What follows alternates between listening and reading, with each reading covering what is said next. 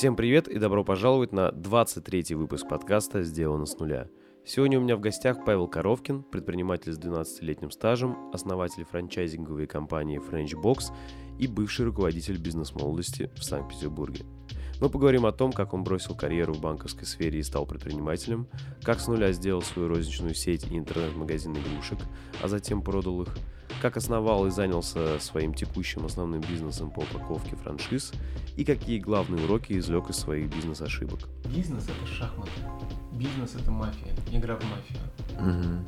Ты смотришь в глаза и клянешься, что ты не мафия, и умение убеждать это именно то, что отличает того, кто выживает в конце понимаешь? Это боль, обман, слезы, проблемы. Это, это удача. Чем отличается удавшийся предприниматель от неудавшегося?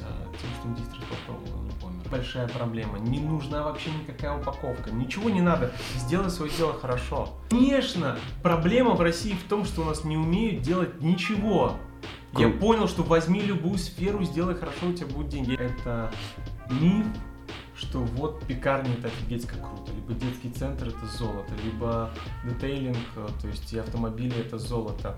Я понял только одно, все зависит только от одного, от человека, который там рулит. Где бы вы ни были, устраивайтесь поудобнее и наслаждайтесь подкастом.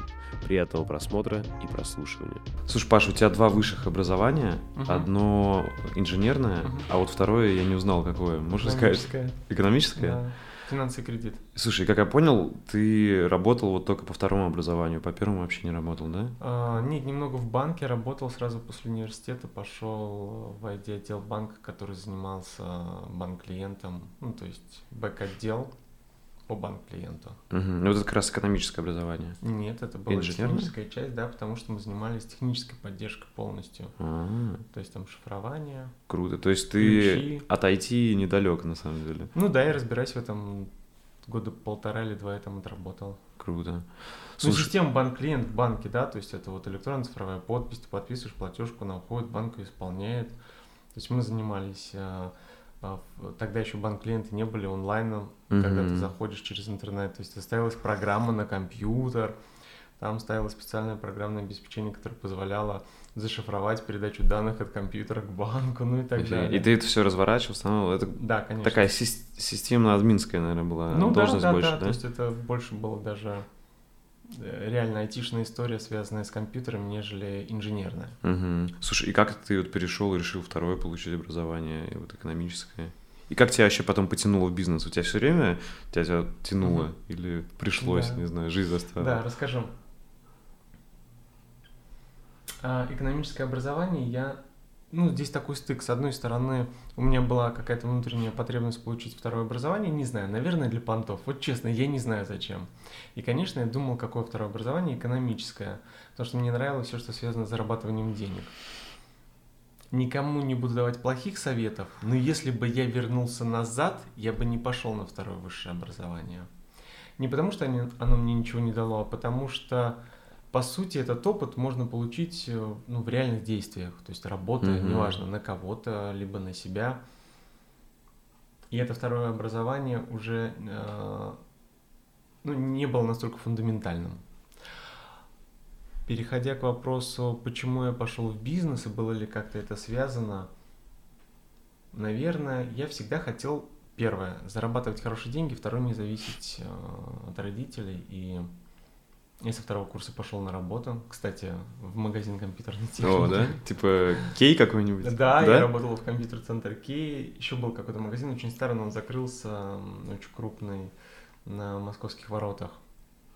В разных магазинах. Дисками торговался во время, ну, тоже в университетские времена. У меня тоже такой опыт был.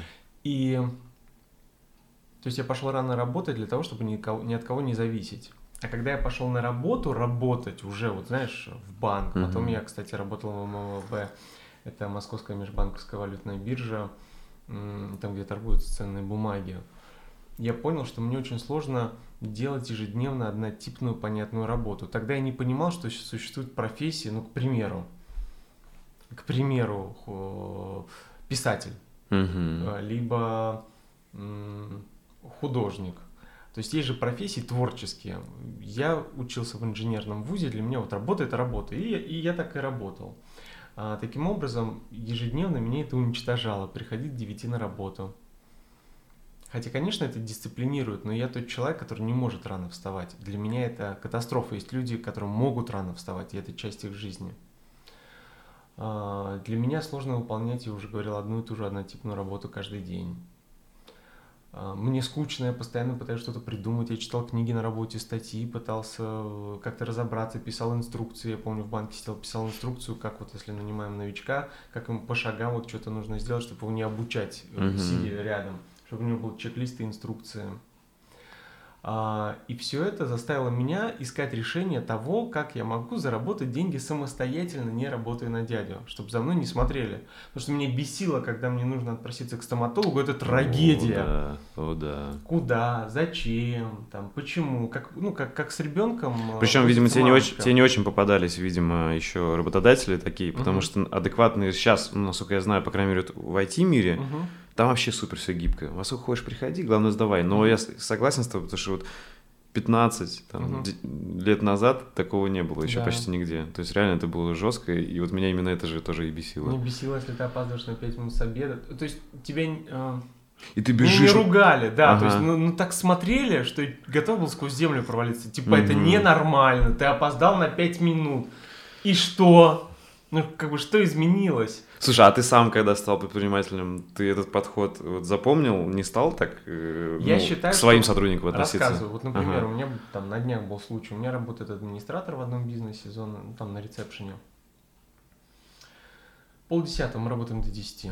Она спрашивает, а е...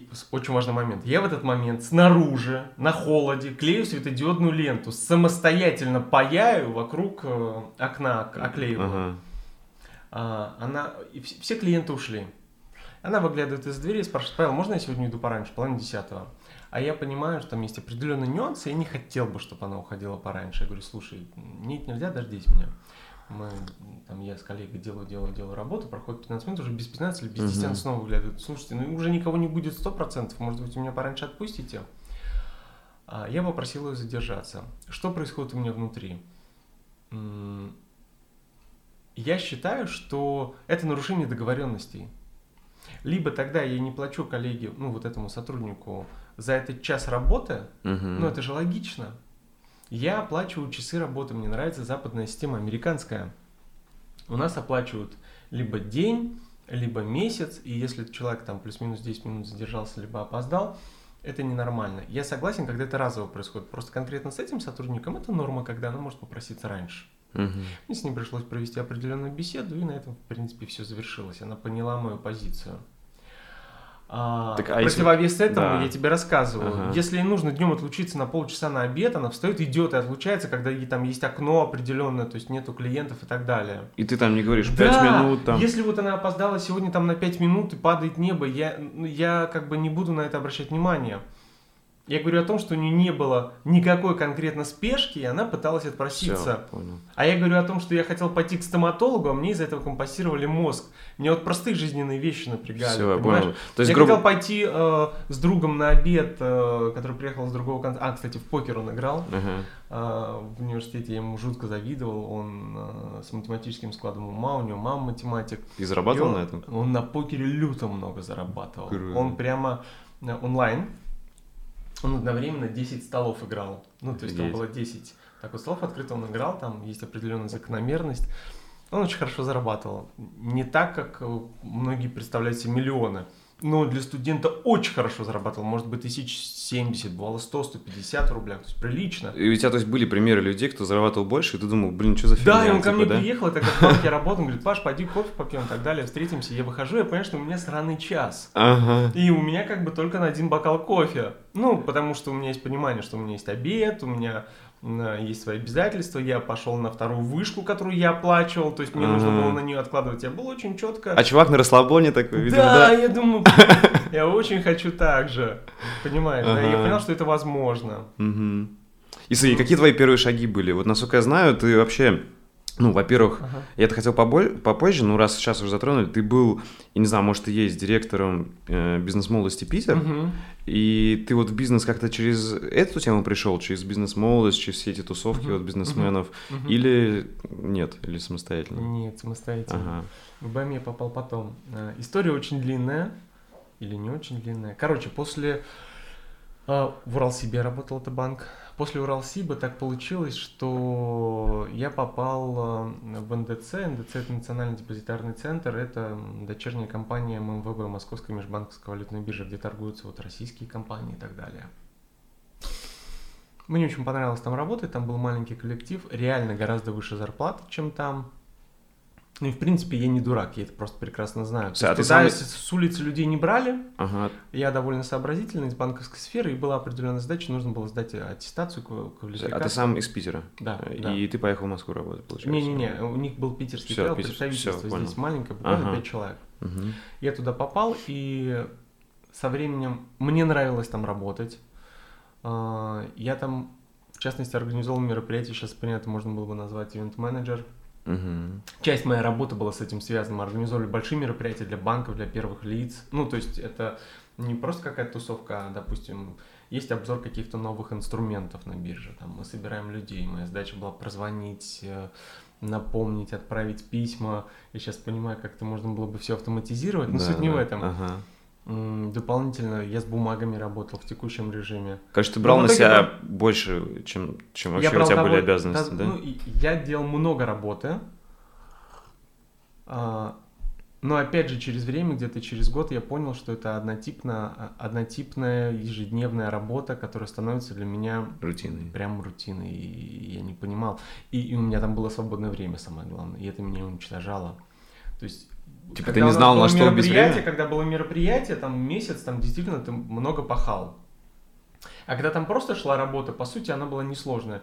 Приходили представители банков, либо каких-то брокерских компаний, приносили документы, мы их брали, подписывали, отправляли. Не самая сложная работа. Вот реально, я сейчас понимаю, что люди там не напрягались, можно напрягаться гораздо больше. Угу. И меня это уничтожало, как я уже говорил, то есть когда ты понимаешь, что... А там был вот этот принцип, нельзя уходить раньше. Угу. И ты сидишь и думаешь, капец, чем заняться? Читаешь книги, э, играешь в игры. Угу. Э, я даже не помню, чем я занимался. И, и, конечно же, на это наложился тот факт, что чем бы заняться. Угу. Понимаешь, да? Да. А, и тут ко мне пришел друг, а, я приехал к своему другу, у него была куча каких-то безделушек, и он хвастался, как он их заказал с китайского с какого-то сайта. Я думаю, прикольно, сколько это стоит. Uh-huh. Он рассказывает про цены, это просто смешные цены. А игрушки для детей какие-то? Нет, это были гаджеты для себя. Он для себя купил А-а-а. парочку гаджетов, таких простых, я уже не помню, что это было. Он мне показал этот сайт, я говорю, слушай, а у меня всегда вот какая-то внутри вот э, фишка, что-то где-то заработать, придумать, она всегда была. Ага. Он говорит, слушай, это крутая тема.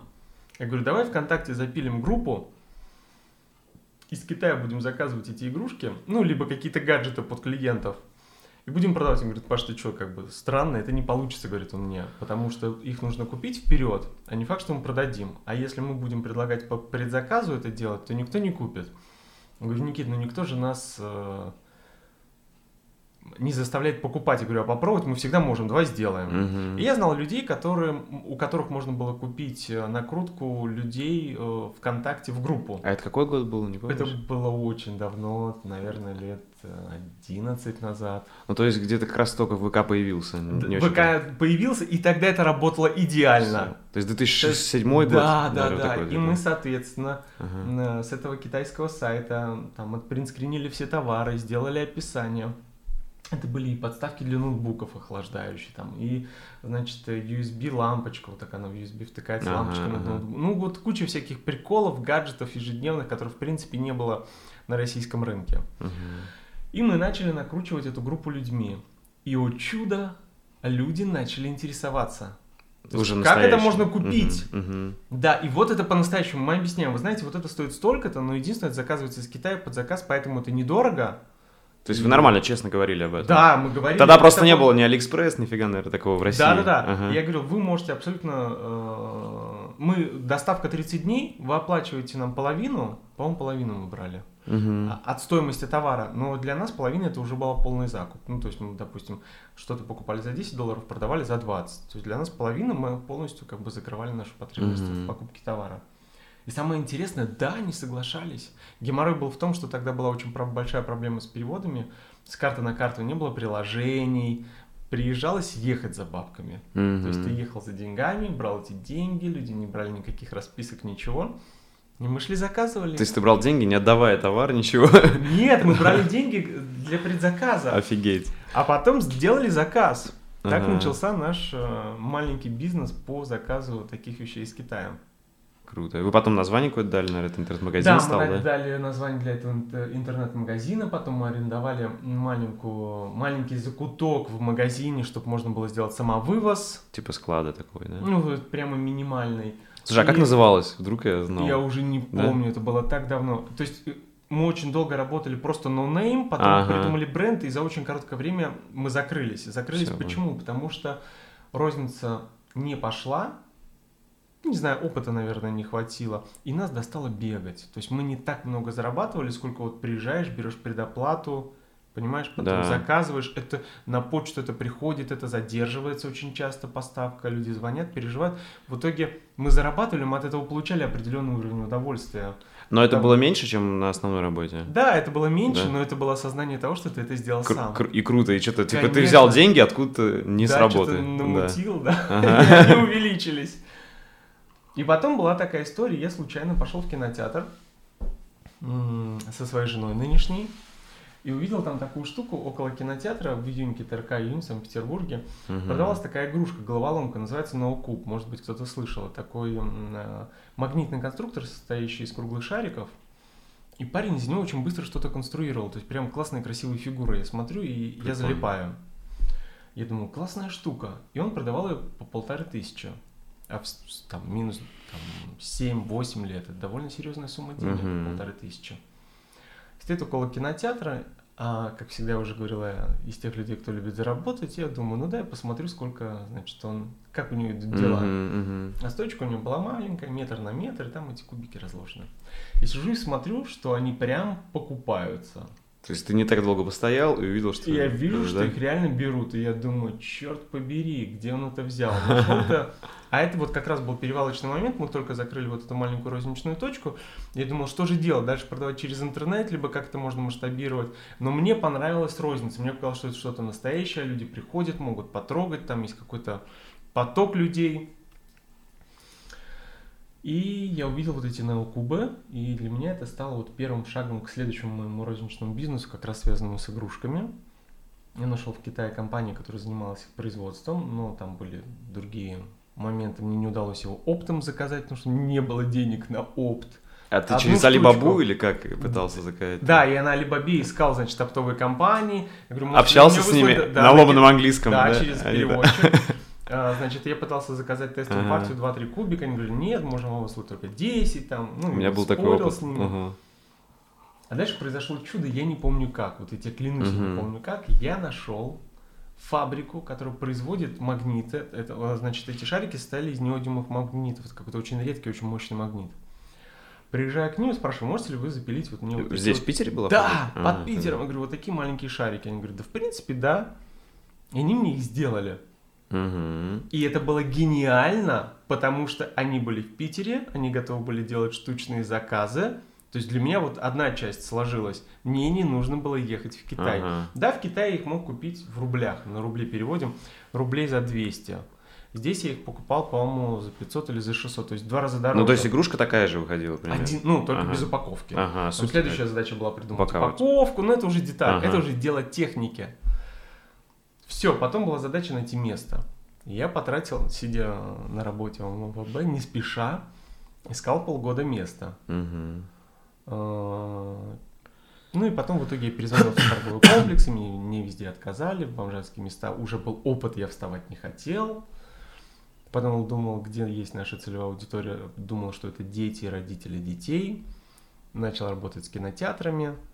Ну и, короче, через терник звездам я пробился в кинотеатр в Гранд Каньоне. Мне туда пришлось директрисе три раза ездить. за Это в. Питере знаменитый кинотеатр, да. И, и что в итоге? И там в итоге я туда тебя? встал. Поставил туда стойку один квадратный метр. Знаешь, это вот как мелочь какая-то. Я поставил туда стойку один квадратный метр, взял отпуск, отпуск две недели, купил эти кубики, приехал туда и охренел. У меня выручка в день была как пол моей зарплаты. А накрутка Круто. 100%. Ну, грубо говоря, покупал там за 600, продавал за 1200. Аренда этого квадрата была просто смешной. Офигеть. 15 тысяч рублей. И все, и пошло. Круто. То есть, и пошел оборот там. Это тоже делал было. один. Там ты с другом делал, да? Да, Это здесь уже- я делал один, и две недели отработал, потом нанял девочку, потом девочка работала, нанял сменщика. И ты параллельно работал Да, еще сам на своей работе. Я, я боялся уйти. Я открыл вторую точку, третью, у меня уже было четыре точки, я работал на дядю. Слушай, а сейчас, когда ты знаешь, как это происходит, ты как-то, ну, нормально относишься, если ты воспитываешь сам людей, кто потом уходит, свои бизнес открывает? Или ты там Я контролируешь, прям говоришь, На что это ты там деле, делаешь? Я понимаю, Ага. что это фобия. Один на сто таких людей. А почему Да. нет?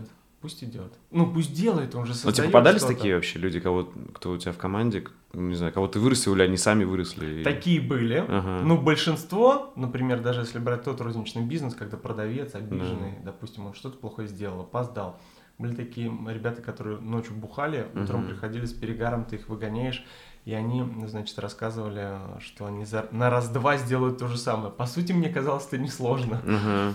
но никто не делал. Ага. Это я говорю к тому, что один на сто может, пусть делает. Это же замечательно. Он создает что-то большее. Конечно, ты нет? нормально к этому сейчас относишься, когда ты сам Да. знаешь. Это круто. Главное, чтобы если он уходил, к примеру, если он из твоего прям бизнеса, чтобы он там не унес Честно с собой свою базу. Да, потому Да, что то есть- у меня был опыт, когда у нас наемный директор уходил, э, и мы его случайно запалили, он забыл удалить с почты письма, он рассылал клиентам, Мгм. где типа я открываю новую фирму, приходите ко мне. Серьезно? Красавчик. Вот, но потом пришлось с ним как бы все мирно уладили, но, короче, хорошо, что мы заметили. Сто процентов. И ты от Вот. этого никак... э, Не застрахован, Не конечно. застрахован. Самое главное, даже если подписать с ними документы э, о том, что они не имеют права вводить базу, что они не имеют права работать в смежной сфере. А у тебя был такой опыт, кстати, какой-нибудь вообще? Вообще, можешь сказать? Судебный опыт по сотрудникам не было. А вот не судебного, а вообще какие-то вот жесткие факапы, не знаю, когда тебя там подставляли или что-то не получалось там вот. Потому что в одном из интервью, когда я готовился, Мгм. ты прям говорил, у тебя были взлеты и падения, прям вот дофига. Вот Ну, можешь какие-то падений рассказать парочку? Падений очень много. Во-первых, я уже Да. в последнее время м, хорошо вижу людей. То есть я разговариваю с кандидатом на какую-то должность, я понимаю, что от него ожидать. Мгм. Хотя психологически я люблю людей, которые врут в глаза. Мы все любим. Которые Мгм. говорят, вот это так, это так. Они тебе подыграют, они тебе улыбаются, они говорят то, что тебе нравится. На более... И ты понимаешь, что он более врет, по- но, Да, но все равно можешь... да, да, да. Но на более профессиональном уровне мне нравятся прямые люди. Они неприятные. Они говорят, что они думают. Они могут сказать, вот здесь плохо. Где давайте доработаем. Слушайте, я вот сегодня остался на полчаса позже. Это будет как-то оплачено? Неприятный Мгм. вопрос. Мгм. Но он есть в головах и у других, но они его не Мгм. задают. Мгм. И они просто встают и уходят, к примеру, с базой, потому что им кажется, что с ними несправедливо поступили. А вот эти прямолинейные. Поэтому я вижу людей и стараюсь выбирать тех, с кем будет меньше проблем. Пусть он мне говорит, как есть. Мы То есть прямолинейных ты стараешься выбирать? Да, да, да. Ну, я, конечно, стараюсь прямолинейно. То есть у тебя были, я правильно понимаю, у тебя была история, когда ты брал вот такого человека, как сказать, приятного, Мгм. а он потом тебя подставлял. Особенно в жестко. продажах, Он да. тебя жестко подставлял. да. Ну, как подставлял? Бывают разные моменты. Ну, Во-первых, расскажи хотя бы одну какую-нибудь историю реально из жизни, нет, знаешь? прямо жестких подстав. Ну, не подстав, а просто вот реально, вот что ты считаешь, Ну, подставы прям были падение? в рознице. Вот подставы Ага. были в рознице, когда очень приятный, Ага. великолепный переговорщик-продавец, который девочка работала на точке, от которой невозможно было ожидать подвоха, однажды там ушла с небольшой суммой. А Мгм. самая удивительная, не огромная сумма, там 15 тысяч рублей. Ну, все равно неприятно, понятно. Она исчезла. А, И таких мелочей было очень много. Либо когда продавец ни с того ни с сего не выходил на точку. Когда я позже начал работать с бизнес-молодостью, у меня уже появилась своя маркетинговая компания, в частности, по упаковке франшиз. А, Там таких жестких подстав не было. Там было неисполнение. Но это не подставы. Мгм. Когда, например, э, директор по продажам, опять же, очень приятный, хороший переговорщик, Мгм. когда он тебе себя продает, то есть ты его покупаешь с рынка, он точно так же, не выполняя планы, либо будучи некомпетентным их выполнить, поет тебе, а ты ему искренне Да. веришь, и ты уверен, что дальше будет лучше. Он делает максимум, ты готов ему довериться и идти дальше. Черт, это, Это очень жизненно. ошибка. Вот расскажи, то есть у тебя было такое, ты Конечно. очень долго, грубо говоря, Тянул, тянул его, его и уходил в минус, возможно. Вот можешь рассказать? Это реально жизнь. Ну расскажи, пожалуйста, поподробнее. Что в итоге вышло? Ну, берем ты, франчайз. ты в минус вышел или как? Вот как выходил Значит, потом? расскажу. Ага. Это, пожалуйста, это был франчайзинг. Я ушел из бизнес-молодости, мы с ними расстались. Все было мирно, э, там появился преемник, я передал все дела. Я еще во время бизнес-молодости, практически всю бизнес-молодость, как раз занимался франчайзингом. Мгм. А, не, Тут я поговорим ушел отдельно. из БМ, да, Мгм. да, тут я Мгм. ушел из БМ. И думаю, что нужно тему по франчайзингу прям знатно масштабировать. Все, у меня освободились руки, у меня раскрылись крылья, я не обременен обязательствами. У меня был неплохой пол денег запаса, который заработал. Ну, у меня были деньги, уже не помню Мгм. почему. А, и плюс я закрыл, так получилось, э, закрывал на тот момент клиентов сам. И там пришел довольно крупный клиент, и я его очень на хорошую сумму укатал, миллион двести, по-моему, было. Ну, он не все сразу оплатил вперед, но все равно хорошую сумму. То есть он сделал предоплату, у меня был хороший запас по деньгам, миллион. Сижу и думаю, нам нужно масштабировать эту тему. Команда упаковщиков, которая делает дизайн, э, технические задания, финансовую модель, описание бизнес-процессов, вся эта часть команды у меня была. Вот как масштабировать продажи, я думал. Ну как, как? Я всем рассказывал в БМе, как масштабировать продажи, что я не знаю как. Берем людей, продаем. Да. Я взял 10 человек. Вот прям вот начал- этот классический э, тренинг БМ отдел продаж, можно Да, сказать. Да, вот. взял 10 человек, мы Ага. начали бомбить в холодную. Просто тупо в холодную по Питеру. А, И я взял, соответственно, руководителя отдела продаж отдельно от этой группы, которая бомбит в холодную. То есть я их разделил. Вот эту группу, которая бомбит в холодную, взял под свое управление. И отдельно взял руководителя отдела продаж и сказал, набирай по себе человека, даю тебе возможность, там, двух-трех людей, в течение трех месяцев ты должен выйти на окупаемость своего отдела. Я ему показал все косты. Сколько в среднем стоит упаковка, сколько у нее себестоимость, сколько в среднем мы тратим на маркетинг. То есть ему посчитал всю математику, я был откровенен с ним и сказал, вот мы зарабатываем столько-то. От этого ты можешь как бы понимать, сколько стоит твой отдел, сколько ты можешь себе зарабатывать, процент. Мы все это с ним разработали, я ему выдал. И он начал работать. Что самое удивительное, в рамках холодных продаж мы сделали за три месяца, по-моему, две или три продажи. Это была сложнейшая работа. Представляешь, они бомбили в холодную, назначали встречу, мы ехали на встречу. Да, и чтобы ты объяснил для зрителей, это сделка одна. Почему это сложно? Там какой чек у тебя средний? Большой очень. Слушай, сейчас ближе к 315 тысячам Да. рублям. Тогда я был амбициознее, и денег было в экономике больше 550. Ага, средний чек 550. Да, да. ага. И, конечно, люди многие мечтают и до, до сих пор мечтают создать большую федеральную компанию, но не каждый себе это может банально позволить, поэтому очень маленькая конверсия. А тот молодой человек со своим отделом ничего не смог, не смог сделать, хотя у него были входящие заявки. У нас был очень хорошо и до сих пор хорошо проиндексированный сайт по SEO с точки зрения упаковки франшиз. Их несколько, их сетка. И все заявки я к нему сливал. То есть это были более теплые заявки. Мгм. Но все равно А, отдачи Я не не было. буду сейчас копаться внутри Да. этого процесса, но по сути логика была такая. Постоянно чего-то ему не хватало, да. Мгм. То есть, например, дорого, классика жанра. Давайте не будем продавать вот сразу пакетом, давайте разобьем пакет на мелкие части и там предложим клиенту отдельный этап, вот маленький, там, за небольшие деньги. То есть он начал придумывать механизмы. Это неплохо, просто мною до этого было оттестировано, что это не работает. И я после этого оттестировал, это не работает. Если человеку нужна упаковка, он приходит и платит за нее, ему не нужна отдельная презентация. Если ему нужна преза, он идет на фриланс и заказывает ее. В итоге, по сути, он брал зарплату 80 тысяч, трое сотрудников по 35 оклад плюс процент, но у них не получилось процентов, Мгм. 35. 35 умножим на 3, это 90 плюс 15, это 105 плюс его 80, ну, грубо говоря. Короче, 200 тысяч в месяц уходило 200 на тысяч это. в месяц, на квартал это 600 тысяч плюс телефония, Да, да, да, да. А, МЦР, это очень Да, такое. да, да. И это было довольно серьезно. И я сижу в конце, и я понимаю, что И сколько времени прошло, когда ты... три а, месяца. ага. То есть я постоянно снимал показатели, он мне говорит, очень низкая конверсия, мало заявок, Мгм, там мгм. люди не хотят покупать.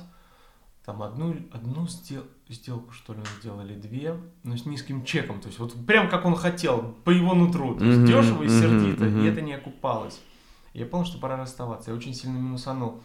Он был невероятно приятный человек. Я представляю. Он умел себя продавать. Да. он лаконично говорил. И по сути он нравился клиентам. Но чему-то, чего-то Чего-то ему не хватало. хватало. Но это другой вопрос. Я не, я не обязан был его учить. Конечно, да. При этой цене. Мгм. Я считаю так, я могу тебя научить, если ты приходишь ко мне бесплатно, либо там за Как проезд и еду. стажер, да. Да, проезд, еда, то есть я тебе оплачиваю 15-20 тысяч рублей, готов тебя учить. Но если ты берешь 80, то учи меня. И, эм. Мне кажется так. Ну вот тебе, пожалуйста, реальный факап. Я довольно много денег потратил, а самое главное, 3 месяца работы. Смотри, И там а было слито много заявок, я точно знал, что их закрою. Да. Он еще поржал, уходя, потому что я три месяца не работал над всеми этими заявками. Он думал, ну, конечно, типа, Смотри, и- и- закроешь. И, и с- он ушел, извини, и сразу да, да. через месяц была первая сделка, которую я лично закрывал. и все нормально. Я прозвонил, я отвечал на звонки, я принимал заявки, я продавал. Круто. И вот ты знаешь, что интересно? Смотри, и тебе все равно страшно было. Ты думал, блин, вот сейчас я распущу отдел продаж, может вообще минус, минусану. Мгм. Вот, короче, но ты решил, что, блин, все, это единственный выход, значит, ты вообще А уходишь. меня не Ну, было денег да. платить, то есть я Да. понимал, что это странная ситуация. Я работаю для того, чтобы прокормить других Да. людей, а идея в другом. Да. Они должны работать, чтобы прокормить меня. Ну так, То ответственность на тебе, ресурс. твой бизнес, да. Да, то есть я даю им ресурс. Ну, в, в этом и идея, это, это обмен. Да, да. То есть он приходит ко мне, я даю ему рабочее место, доступ к интернету, приятное место, у нас Заявки. офис, Заявки. заявки, ему не в холодную надо было бомбить. Да. А, Короче, условия. всё. Сотрудники, которых он же нанял, а, стандарты, которые я тогда прописал, ему предоставил. Но ни разу не выполнил свои обязательства. Поэтому я считаю, это обмен. Я ему дал максимум, он тоже Мгм. должен дать максимум мне. К сожалению, на рынке труда это большая проблема. Смотри, и вот ты рас- распустил отдел продаж, и в итоге у тебя сейчас что происходит? У тебя есть вообще отдел продаж? Или ты все сам закрываешь, и все вообще нормально, без проблем? А, смотри, у меня есть на самом деле один человек, который очень давно с нами и который, по сути, очень долго занимался внутри упаковкой. Мгм. И он перешел вот в этот, скажем так, в отдел продаж, который сейчас состоит здесь из одного человека.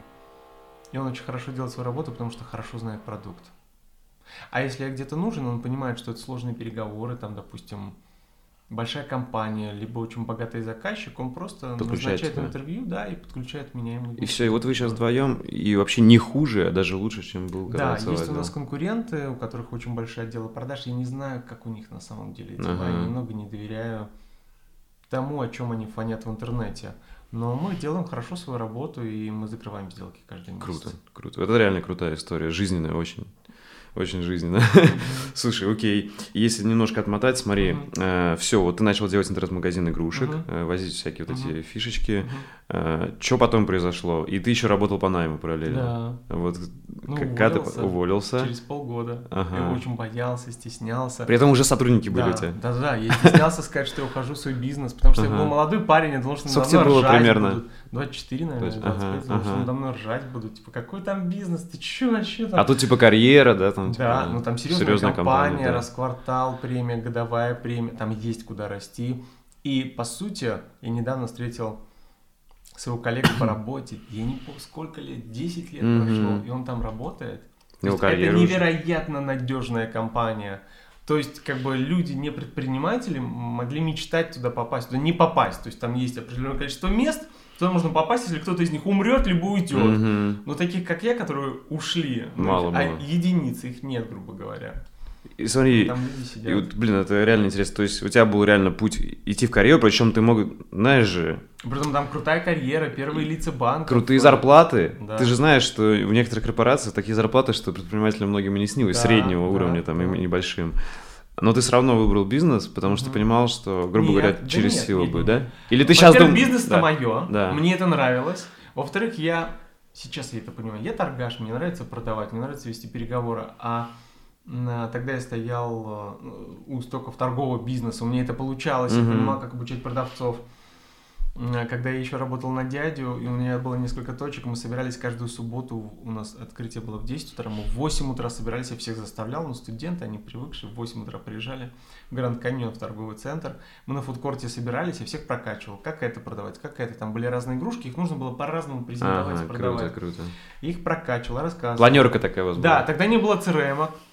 Я в Excel составлял, там, кто что продал, сколько штук, как, Подожди, у я тебя эти была... показатели показывал, сказал, вот там Андрей, грубо говоря, ты продал в эту неделю там на 25 тысяч, а за того же количество дней там Кирилл на 125. Круто.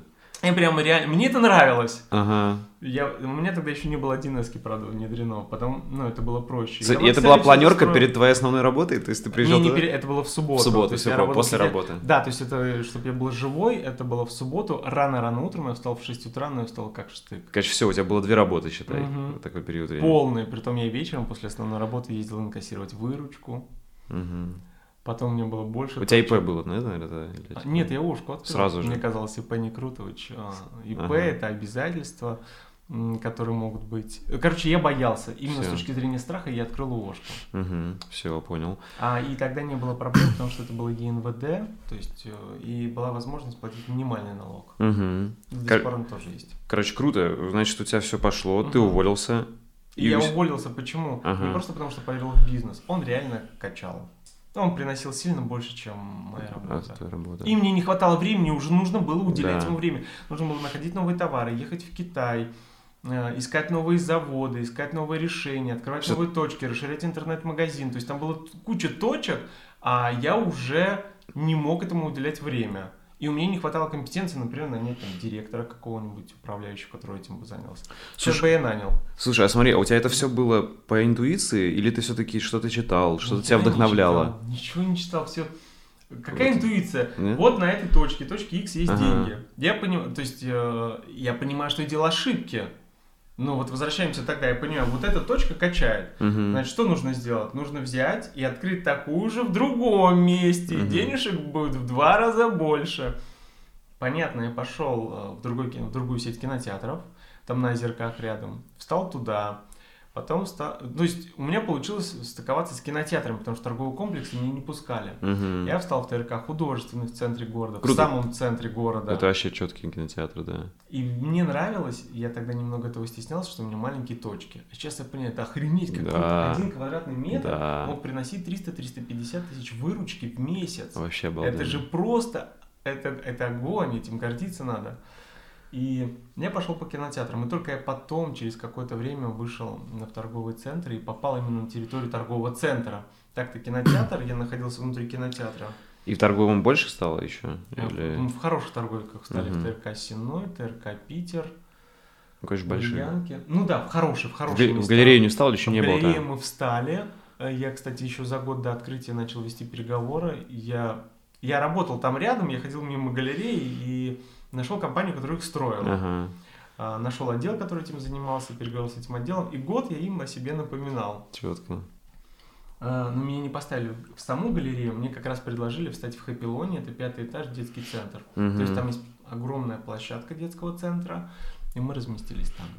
Круто. Смотри, значит, все у тебя перло, все Мгм. было круто. Мгм. Э, точки растут, интернет-магазин у тебя, как я понимаю, открылся, начал Он качать. открылся, но нифига не начал, Не начал качать, потому что я был в этом ноль. Вот, вот кстати, и почему Ага. я с БЭМом законнектился? Расскажи, да. Очень просто. Я был ноль в интернете, и я как раз понимал, что все, я стопорюсь. Я не понимаю, что делать дальше. Во всех крутых та- ТК я стою. У меня есть плюсовые точки, есть нулевые. То есть были и те, которые не качали, а они занимают время.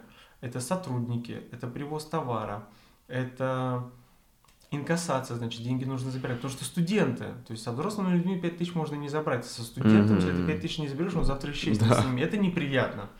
Или с товаром. Мгм. Кому нужно, даже парень исчез со всем товаром с точки. Ты ездил, короче, по всем точкам сам, да, Я собирал? и а, брат жены Мгм. помогал мне.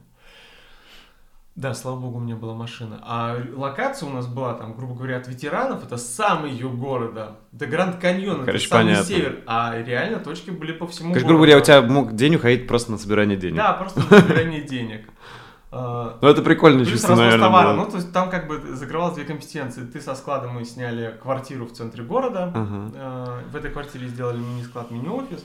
Ты приезжаешь, я тогда уже внедрил 1С, внедрил ее полностью сам, денег было жалко. Как раз Я IT твой прочитал- опыт, наверное, помог, да? Я прочитал несколько книг по 1С 7, поставил 1С, закупил ноутбуки, на всех поставил клиенты, сделал серверную Красавчик. часть, там было прям все по Ну, красоте. То есть тебе помогло немного твое образование, как Да. минимум в том, чтобы разобраться в этом, да? Ну, 1С, куда я полностью сам Всё внедрил, потому что у меня не было денег э, нанять Интеграторов. людей. Они какие-то лютые деньги взяли.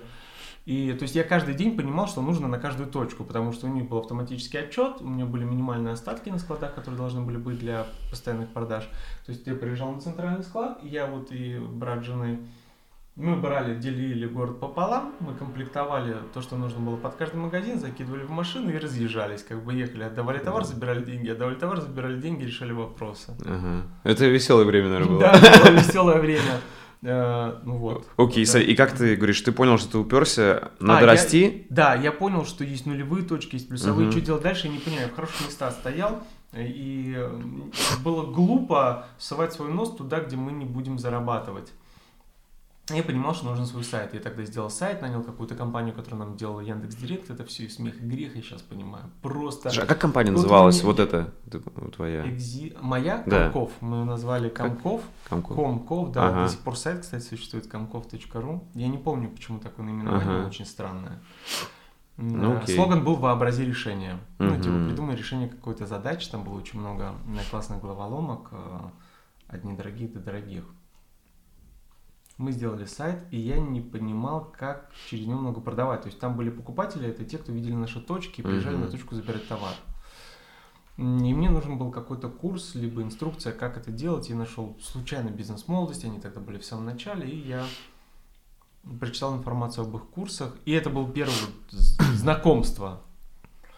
А, То есть ты вот. пошел к ним учиться сначала, или А, как? нет, там вообще была странная история, и я однажды сижу вечером дома, роюсь у них на сайте, они пишут, что им нужен э, представитель в Санкт-Петербурге, они открывают типа Санкт-Петербург регион, и я просто по приколу пишу, ну а почему бы нет? Я хотел Ага. на халяву на их курс, Ага, понимаешь? нормально. И они мне отвечают, и приезжает их региональный директор, и он там отсобеседовал кучу людей из Питера, и все, кто хотели работать с БМ, это были инфо-цыгане. Мгм. А я был из реального бизнеса. Я понимал, что такое зарабатывать деньги своими руками. И все, мы ударили по рукам, и я начал качать А ты Питер. познакомился с ними вживую, с ребятами? Да, конечно, конечно. И как до сих пор общаетесь? Ну, там Есть? было, там было Да. довольно короткое общение, я не могу сказать, что... Нет, мы сейчас вообще не общаемся. Ага. Понял. То есть и не было у То вас мы периода, чтобы... встречались, мы встречались на каких-то совместных мероприятиях. Чисто по делу, короче. Да, по делам мы знакомы, жали друг другу какие-то деловые вопросы, но это не дружеский формат. Понял. И с Портнягином тоже не общался. Ты просто... С Парнигином нет, не общался. Он же тоже учился просто Да, без молодости. да. И Мы просто он тоже просто- из Китая возил, я подумал, вдруг вы как-то... Нет, нет, нет, э, я действительно был несколько раз в Китае, но он такой огромный, мы никогда в жизни не пересекались. Все. Короче, понял, ты с ними знаком, но чисто заочно Да, так. да, Все, да. понял. Окей. Смотри, все, ты пришел к ним, и бизнес-молодость, ты, получается, и их курсы прошел, и параллельно открыл представительство. Я, Чё- да, открыл их представительство, а параллельно с этим начал продавать э, всю эту розничную сеть, потому что я не понял, что с ней делать. То есть я не мог ее масштабировать, времени, как ты понял, я тратил очень много, и вот в этом режиме я проработал не месяц, а год. Мгм. То есть это режим нон-стоп, когда у тебя постоянно где-то что-то происходит. Не перегорал? Не было? Все, я как бы начал перегорать, и я сказал, до свидос, как бы мы продаемся. Вот этой компании. То есть ты решил в БМе остаться? Я решил А, в БМе остаться, потому что мне понравилось. Там была тусовка, Расскажи, там были ага. э, предприниматели. А здесь я был, я и, и студент. И студент. Вот вся моя жизнь это Мгм. я, студенты, Игрушки, игрушки. э, Игрушки, понятно, что мы закупали эти Мгм. игрушки, были минимальные какие-то партнерские отношения, но были проблемы постоянные, какое-то воровство. Приходили люди, которые пытались развести на точках Мгм. этих же студентов, и ты их потом жалел. Всего развели, ты жалеешь, сам попадаешь на бабки. Были точки, которые они иногда не могли летом платить аренду. Это нормально, это бизнес, ты постоянно решаешь эти задачи и проблемы. Но когда все это начинает накладываться таким образом, что ты как белка в колесе, я немного подустал, и я подумал, что нужно что-то менять. Хотя решил- бизнес был прибыльный, все было четко. Бизнес был прибыльный, но вот была какая-то точка, я понимал, что может настать момент, когда все эти товары начнут появляться в детских сетях. И они потом начали И появляться. они потом начали И Ты появляться. успел продать до этого? Да, и я понимаю, что мне нужно просто продать, и я продал эту компанию. Слушай, и расскажи, ну не секрет, за сколько и как это вообще было? Слушай, ну за сколько, я уже не помню, но было много, и я был счастлив. Круто. Прям как бы пачка денег была знатная, потому что тогда я купил себе однокомнатную квартиру. Круто. Слушай, а э, ты продал каким-то бизнесменам уже Я существующими пытался бизнесами? сра- сразу продать всю сетку, мне не получалось. Я даже не Мгм. понимал, как ее продать. Я на Авито выставил, все это было бесполезно. А, так как я продавец, я сидел и думал, что делать. Мне жена говорит, так, Паша, давай попробуем продать тем, у кого уже есть сети эти подобные. Он говорит, давай звони. Я немного боялся, переживал. Ну, я открыл в Яндексе список наших конкурентов и смежных компаний. И просто бомбил, звонил, здравствуйте, у нас есть сеть, она находится в крупнейших торговых центрах Санкт-Петербурга, не хотите ли забрать? Четко. И я звонил, понятно, очень часто попадал на секретарей, скидывал информацию, подготовил примитивную презентацию в PowerPoint, все. Получается, у меня две разные компании, купила, ну вот, разные точки выкупили полностью. И это забыл еще рассказать о том, что я франшизу тогда упаковал. Это вот первый раз ты вообще познакомился с франшизами? С франшизами, когда ко мне пришли из регионов люди, увидел, человек просто приехал в Питер, увидел на Сеной, ТРК Сеная точку, а, нашел нас в интернете, набрал, спросил, слушайте, ребята, у вас крутой, классный продукт, можем ли мы как-то с вами взаимодействовать в регионе, мы хотим открыться. Не ты нашел франшизу, они тебя, то есть ты... Да, и я тогда сделал э, мини-формат, и понял, что это было ужасно плохо, но я придумал э, формат нашей франшизы и пытался его продавать, и даже продал 12 штук. Слушай, а продал, это большие сети были, куда ты продал достаточно? Они до сих пор существуют? Да, они до сих пор существуют. Круто, круто. Но для них это были ценные места. Угу. Четко. Смотри, ты продал, и сайт ты продал, все да, там. Сайт, да, сайт а, отдельно продал, что самое интересное. Э, а он, кстати, так и остался убыточным? Сайт, э, я не знаю. Нет, тут когда он ты его продавал. Нет, когда я... сам сайт отдельно, как структуру, ага. он прибыльный, что за что там платить, там хостинг и домен, все, и они были раскачаны. Туда заходили люди. Просто он приносил не так много денег, как он как мог точки. бы. Я потом Понял. познакомился с парнем в БМе, который был моим конкурентом. Угу. Так получилось. Прикольно. Мы с ним очень подружились, и он сделал как раз упор не на точке, а на сайт. И разобрался в SEO. И у него все сайт пошло. очень хорошо качает, и до сих пор он э, имеет этот бизнес как ну, маленький отросточек, он у него хорошо работает. Круто. Он у него качает. Круто. Смотри, короче, ты все продал, ты такой, у тебя есть деньги, угу. ты свободный. Угу. Э, что дальше? Ну а дальше я пошел заниматься БМом, выдохнул и прямо Ага. начал заниматься БМом. И там у тебя, получается, как зарплата была, или какой-то процент от курсов? Слушай, сначала мы договорились о том, что они немного мне заплатят, потому что я боялся, чтобы... Ну, я просто... э, Там было просто на старте очень много работы. Я а я продавец. Я говорю, слушайте, ребят, я готов поработать, но давайте как-то закроем это. Там, не мне, я им так сказал, мне все равно, как мы это назовем, зарплата, выплата, там, вознаграждение. Я говорю, вот мы сейчас будем запускать офис, это куча работы. Я же уже знаю все это. Это найти правильный бизнес-центр, продавить их по деньгам, заказать мебель, найти людей, там нам нужно было 5 человек. А, Потом параллельно организовать этот эм, интенсив, это два дня, это найти зал, чтобы мы проходили по деньгам, чтобы были стулья, вода, еда. Даже в жизни не занимался, я Мгм. понял, что это много работы. Конечно, мы договорились на минималку плюс процент от выручки. Мгм. И это что, прибыльно было? Тебе нравилось? Слушай, или мне тебе больше? долго- или мне тебе долгое больше? время Ага. это очень нравилось, э, потому что я делал то, что я умею делать хорошо, общался с людьми и вел переговоры. А потом так получилось, что у нас с ними было непонимание по объему той работы, которую я делал, и объему тех денег, которые я получал. Все. Все. Ну, то есть я просто уперся, я наигрался, я не мог зарабатывать много, они довольно плотно меня ограничивали. Ну, и мы приняли решение как-то двигаться дальше. То есть мы взяли преемника, которого все устраивало, я передал все дела и пошел дальше. Слушай, а насколько это большие были у тебя вот интенсивы? Там по 100 человек приходило или сколько? 450. 450 мы качали Питере. круто. да. Круто. И, и ты сам вел или у тебя были ребята, кто Мы, вел? я вел только бесплатные мероприятия, как предпродажа. Все, а, а были А другие эксперты? Основные мероприятия вел всегда Петя с Мишей. Это А, же они были приезжали? трансляции. А, и несколько раз они трансляции. приезжали. Круто, круто, круто. Слушай, и смотри, это были деньги, ну, сопоставимые с бизнесом или все равно меньше, чем когда ты вот продал? Они были это? сначала, как мы только запустились, были сильно меньше, но я был не против. Я купил Ага. квартиру, у меня родился ребенок, и мне нужно было отдохнуть. Все. А, а потом я в рамках бизнес-молодости, конечно же, придумал механизмы, как можно было заработать. Франшизы же. вот эти. А, Нет, даже в рамках А бизнес-молодости как, расскажи, самой. интересно.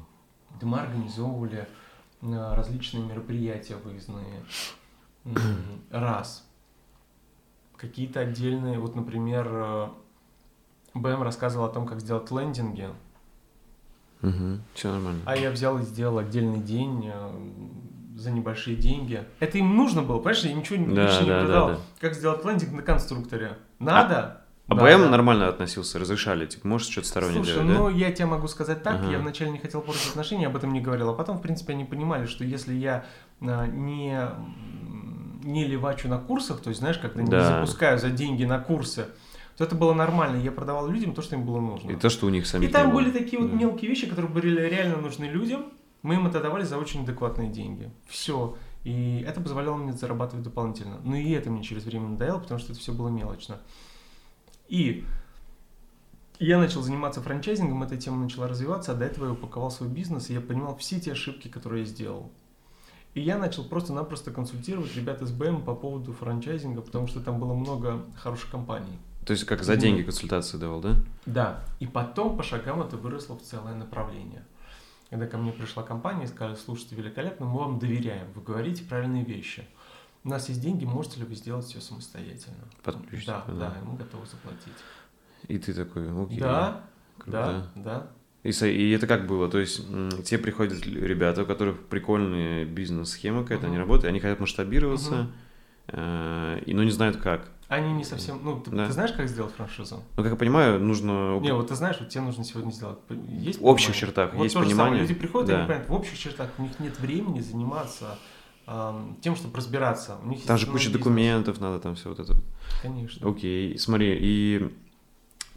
Короче, ты начал заниматься франшизами, ушел с БМ, э, и, вот расскажи, что дальше, вот как у тебя все получилось.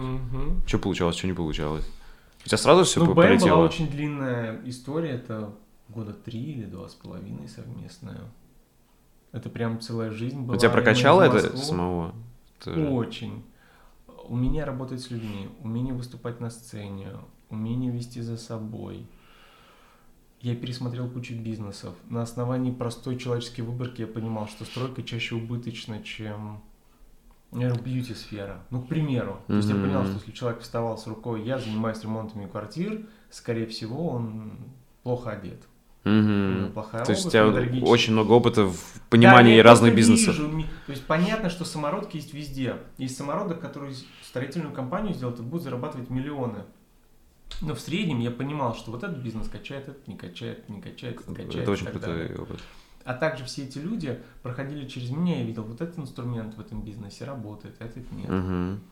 Я все эти данные собирал не специально, они просто оседали у меня в голове постоянно, и я уже мог реально делать консультации. То есть не Мгм. потому что я гений, а потому что я Опытом внутри надо. себя собрал всю эту информацию. Я знал, как, что, в каком направлении делать. Ну и плюс я, конечно же, слава богу, обучился интернет-маркетингу. И тогда я понимал, что мне нужно было не 12 магазинов в городе открывать, а три крутых и хорошие интернет-магазина. Круто. Топ-3 вот книги, которые на тебя повлияли. В целом, не обязательно по бизнесу, Ну. вообще широко. В самом широком смысле. Ицхак Адизес – это про, э, значит, типы личности управления. Титан Стоик э, Дрейзера. Мгм. Я очень давно это меня читал, тоже. и это реально фундамент. И, кстати, вот ты будешь смеяться, Дейл Карнеги. Это- А почему не буду? Э, Как заводить людей? Я, наверное, да, друзей. для друзей. Я лет в 16 прочитал эту книгу, и она очень сильно изменила мое понимание того, как нужно коммуницировать с людьми. Сейчас мне тогда это казалось смешным, типа он писал в своей книге о том, что нужно постоянно улыбаться, говорит, человек это не как это вообще применено к русскому человеку. Мгм. Сейчас я понимаю, при определенном уровне умения вести переговоры, это настолько работает, люди настолько раскрываются, когда ты грамотно к ним подходишь, делаешь комплименты. Ты как раз многому научился у своего руководителя отдела продаж, наверное, в этом тоже, да? Да. Это великолепно работает. То есть люди любят комплименты, люди любят, когда им льстят, люди любят, когда о них заботятся, спрашивают. Вот все, что написал Карнеги, он просто это каким-то таким языком прямым написал, что мне тогда это было непонятно. Мне казалось, что это смешно. Я вот скажу, ты великолепный, ты красивый человек, ты, ну, это очевидный комплимент. А сейчас я понимаю, что и еще чем старше люди, чем прямее комплимент, тем лучше он заходит. Круто. Слушай, отличные книги. Ты, получается, бизнесом занимаешься, если там примерно с 2007, короче, больше 12 лет, Мгм. наверное. Что самое главное ты понял о бизнесе вот за эти годы? Это раз Это будет настолько банально, но это правда. Первое. Никому не доверять. Вообще никому. Мгм. Мне это еще мама говорила, когда мне было лет 10-12. С правило номер один. Никому не верь. Правило номер два. Всегда подписывай документы. Это прям, это Мгм. очень важно.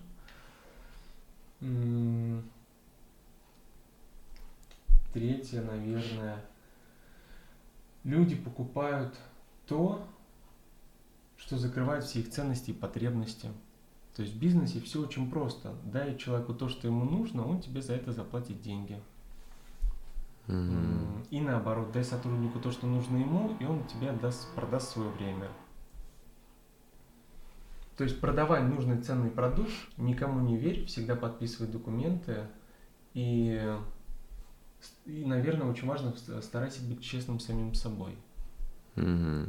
Ну, это правда, мы очень часто закрываем на какие-то моменты глаза и стараемся на них не смотреть, а потом внезапно что-то происходит. Мы подсознательно понимали, что это должно было бы произойти, но мы от этого пытались себя оградить, а потом хлоп, это происходит. И это неприятно. М, ну, планируй. Это очень важно. Планируй. Только люди, которые делают планы, не в смысле нарисовал, я вот так вот планирую, а конкретно, вот у меня есть план через месяц это, через два это, через полгода это, и более, хотя бы не супер детально, хотя бы на чуть более детализированном уровне, то есть есть помечен план хотя бы понедельный, и идти по этому плану ты достигаешь результатов. То есть в хаотичном варианте ты тоже достигаешь результатов, если у тебя есть какая-то целеустремленность, но эти результаты обычно сильно ниже. Круто. Слушай, а можешь э, немного развернуть вот момент с доверием? Uh-huh. Потому что, смотри, мне кажется, он такой широкий. Uh-huh. То есть, если ты имеешь в виду не доверять, это, вот как знаешь, цитата, нанимай лучших и ни в чем им не доверяй. Uh-huh. То есть, проверять как uh-huh. раз-таки все, не словам верить, а вот результатам, KPI там, и так uh-huh. далее. А с другой с точки зрения, вот бизнес это же во многом доверие. То есть, насколько ты доверяешь клиентам, там, и они да, тебе, или там команде. Да. Нет? Вот расскажи это. Бизнес это шахматы. Бизнес это мафия, игра в мафию. Угу. Ты смотришь в глаза и клянешься, что ты не мафия, и умение убеждать, это означает умение играть в шахматы, это именно то, что отличает того, кто выживает в конце. Понимаешь? Угу. Ну посмотри на топчиков, кто заработал миллиарды. Это люди, которые ходят по трупам. Это сейчас Билл Гейтс такой приятный, он меценат, он заботится обо всех, об экологии и так далее. Но когда надо было, он делал очень жесткие шаги для того, чтобы его компания стала лучшей. И так многие. А ты как ты себя... Я просто обращаю внимание, что те, кто просто очень тихий, мирный, спокойный, угу. у них есть свой маленький бизнес, угу. не знаю, студия маникюра, маленькая пекарня, свой цех по ремонту автомобиля, какой-то маленький гараж. Вот это нормально, это у них маленький бизнес. Угу. Но как только ты начинаешь нормально расширяться, ты сталкиваешься с реальностью, и эта реальность тебя делает жестким, потому что где-то тебя хотят обмануть, где-то тебе поставили плохую запчасть, где-то тебе не сделали ремонт. Вот у меня с ремонтом последнего помещения целая эпопея. Мне сменилось три бригады, все работали не супер. Люди, которые делали видеонаблюдение, исчезли в один день. А через 4 месяца позвонили мне и сказали, вы нам должны 100 тысяч. Я спрашиваю, почему? Они говорят, ну вот у нас контракт был на 165. Вы 65 за оборудование заплатили, а 100 за работы нет. Я спрашиваю, ничего, что вы исчезли с объекта? Он говорит, ну мы же половину работы сделали, давайте как-то рассчитаемся. Это ты? реальность. Ну, я сейчас не буду mm-hmm, рассказывать, да, да, да, общался. Да. Ремонтники, которые говорят, через 4 дня у нас должен быть запуск, они говорят, мы сейчас все сделаем, а там еще где-то месяц работы. Я говорю, ну вот Зачем вы мне врете, спрашиваю я у них. Через 4 дня не будет результата. А этот мой знак... ну, дальний знакомый он мне обещает, что будет через 3 дня. Через 4 дня результат. А после него зашла бригада из 10 человек, которая работала каждый день за две недели только сделала. У нее там работало несколько.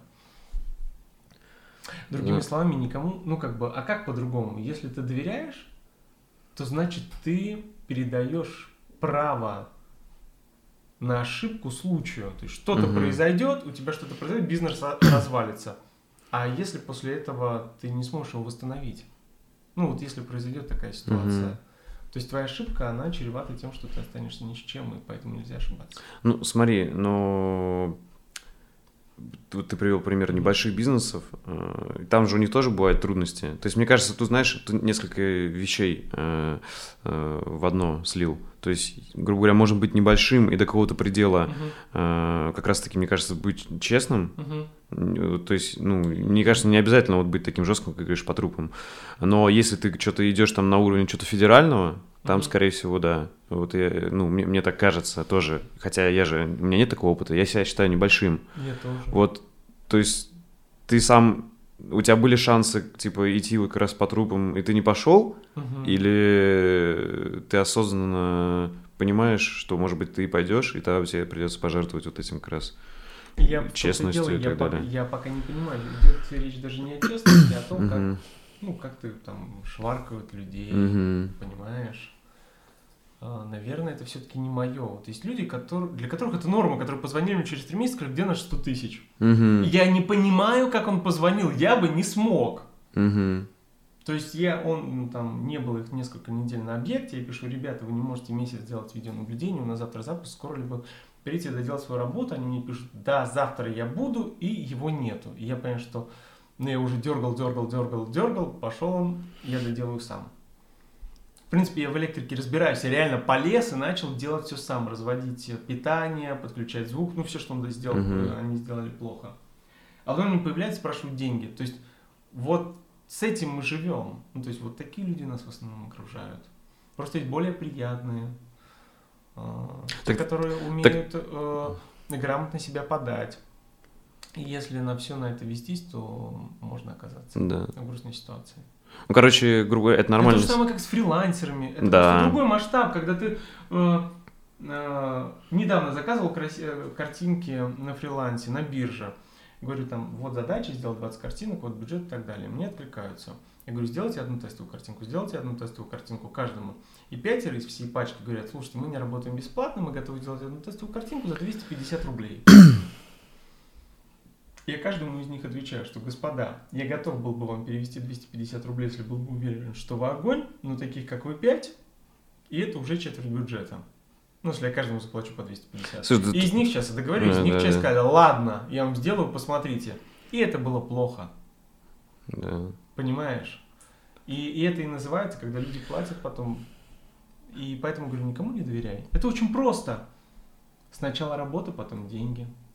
Не, это крутые принципы, я считаю. Просто смотри, я не смешиваю, знаешь, что э, вот есть реально у многих людей, как ты сказал, может даже у большинства принцип, типа, не наебешь, не проживешь, это факт. И у фрилансеров, и, проблема, и, да. у, и у исполнителей, и так далее. Но ты же не обязательно должен про них подгибаться и сам таким становиться. Вот я... о чем я. Нет. Понимаешь, да? Сам не становлюсь. Да, да. Я говорю о том, что понимая этот принцип. Да, и не доверяем. Никому Все. не доверяй. Все.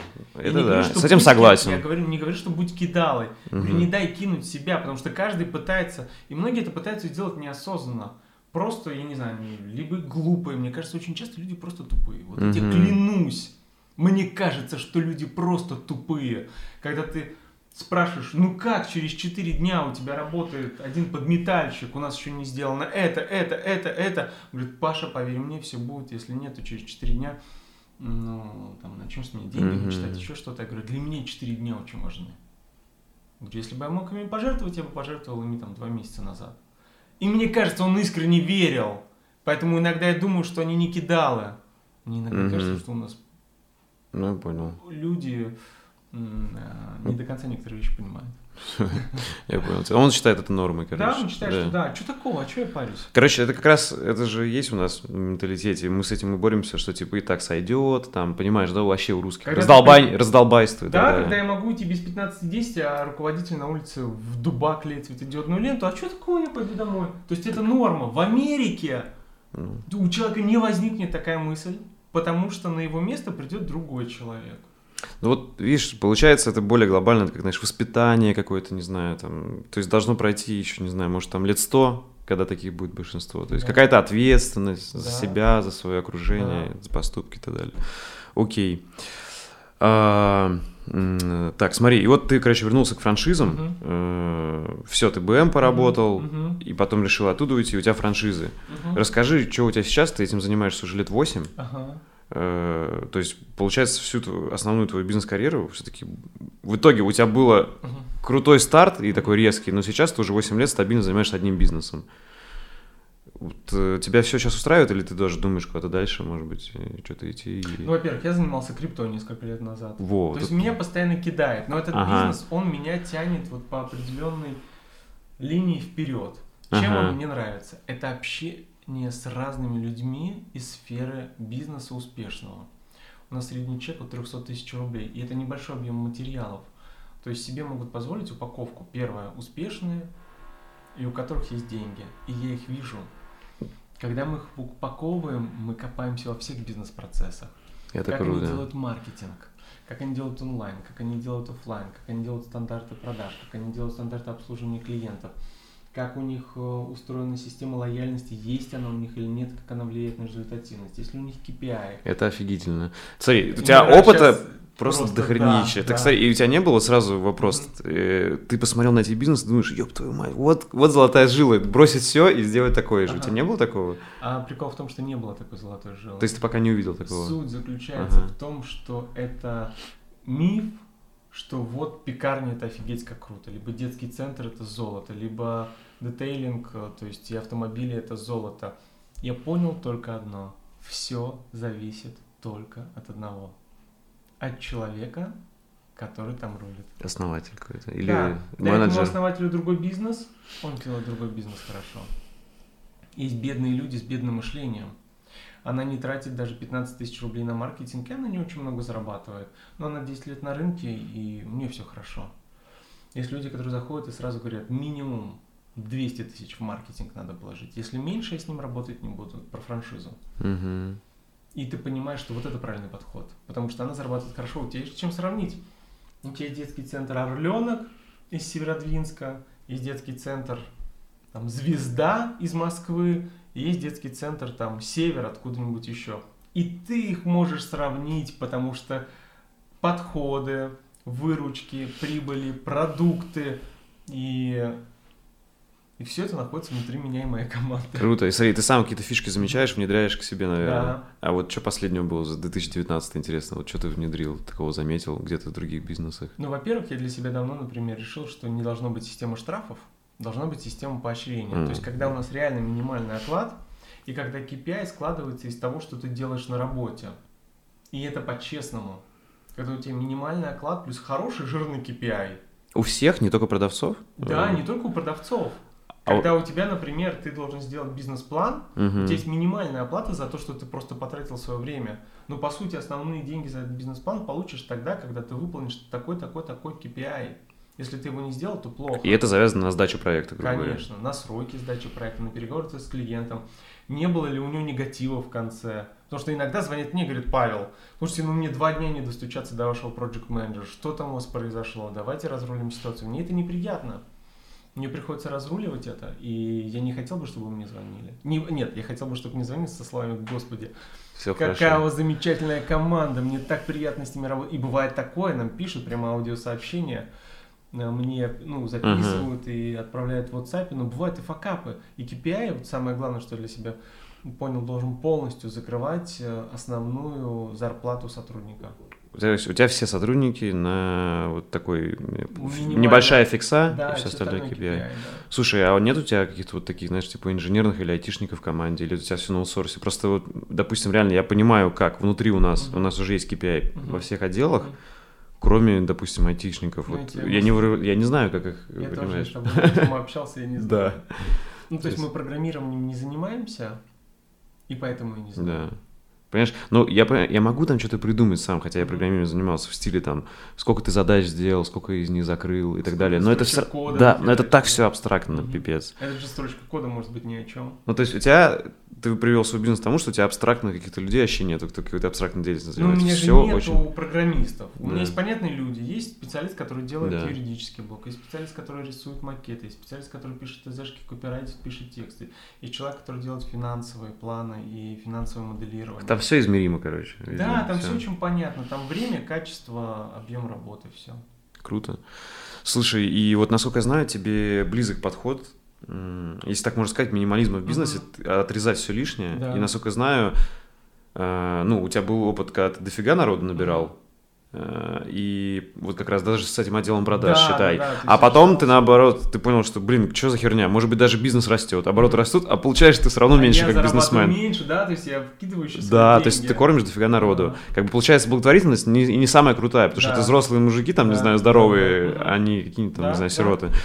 И расскажи, вот как ты пришел, как ты начал обрезать все, и к чему ты сейчас пришел? У тебя реально небольшая команда, и, и короче... Слушай, у меня команда небольшая, ага. у меня 12 человек работает, но каждый из них нужен. И вот ты веришь, что можно небольшой командой масштабироваться? То есть у тебя... Я могу верить ага. или не верить, но когда купили Инстаграм, там, по-моему, работало сколько, 5 или 6 человек. Угу. И, соответственно, вот то, что... Ну, понимаешь, да? То есть в Америке куча примеров, когда небольшая команда из пяти людей зарабатывает миллиарды. Конечно, да. Моя команда справляется с тем объемом, который у нас есть. То есть, например, если мы сильно вырастим объем по упаковке, мои ребята могут уже не справляться. Но у меня есть другие направления, которые приносят мне деньги, и я, наверное, не стал бы нанимать дополнительно людей и ухудшать качество продукта, mm-hmm. потому что не каждый самородок. Не каждый крутан в своем продукте. Мы на выходе получаем всегда позитивный отзыв. То есть у тебя, люди... у тебя может быть в год даже, да, ты можешь посчитать, там, не знаю, проектов 20, но вам это хватает? И, ты или знаешь, сколько там? обычно в год у нас больше проектов. Ага. Э, мы в среднем делаем от 3 до 5 проектов в месяц, месяц. но не больше. Бывает, бывает меньше. Бывает, вот сейчас к нам заходит очень крупный проект, и он как бы поставит на стоп другие. Но мы Все, не конкурируем понял. объемом. Типа мы упаковали 500 франшиз. И ты понимаешь, что ты больше не берешь, это осознанно. Даже если пойдут, ты скажешь, извините, а, в следующем месяце. дать качество, да. соответственно, сделаю плохо. Я сделаю плохо, это все равно приведет Тебе в минус. к чему-то. Ну, то есть у тебя бывает, что ты отказываешь, говоришь, извините, там, в очередь или... Да, я говорю, мы можем вас сделать через полтора месяца. Все, понял, четко, круто. Слушай, не знаю, для меня это звучит как прям идеальный вот формат бизнеса. Mm-hmm. То Но есть, это э... очень тяжело, еще года полтора да. назад я не мог так сказать, потому что... Да, да. Где И... деньги? То есть для меня сегодня очень важно сегодня взять у человека деньги. Когда я ему отказываю на полтора месяца, в глубине меня-то боль, я же хочу взять с него деньги. Конечно. Это же бизнес. Но мне приходится, я понимаю, что я не могу его упаковать качественно, мне приходится его переносить, и я понимаю, что, может быть, он меня ждать не будет, ему результат нужен завтра. Э, так, э, и в итоге ты сейчас видишь, у тебя оптимальный формат всего вот по масштабам, по э, упаковке? По упа... Ну да, по упаковке, да. что там 12 человек, что там вот 3-5 проектов в месяц. Или и тебя это устраивает, грубо да. говоря, вот такой бизнес, он, знаешь, грубо говоря, может даже надежный. Как бы, и ты не хочешь ничего менять. Я бизнеса ага. вижу много возможностей, которые рядом выстраиваются. Многим из наших клиентов, многих из наших клиентов мы уже ведем как маркетинговое агентство mm-hmm. по трафику, по, разработку, по разработке дизайн-макетов продукции. У нас очень крутые маркетологи и э, дизайнеры, которые умеют рисовать не только сайты, которые могут, например, компании, которые занимаются суши, разработать все, начиная от э, наклейки на холодильник, не наклейки, а вот это магнит на холодильник, mm-hmm. заканчивая коробочками, в которые упаковывают вок, понимаешь?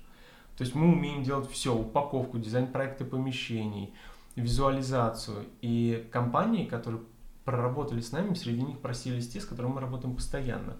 То есть я стараюсь делать упор на то, чтобы компания, которую мы упаковали, стала нашим клиентом по каким-то из наших продуктов.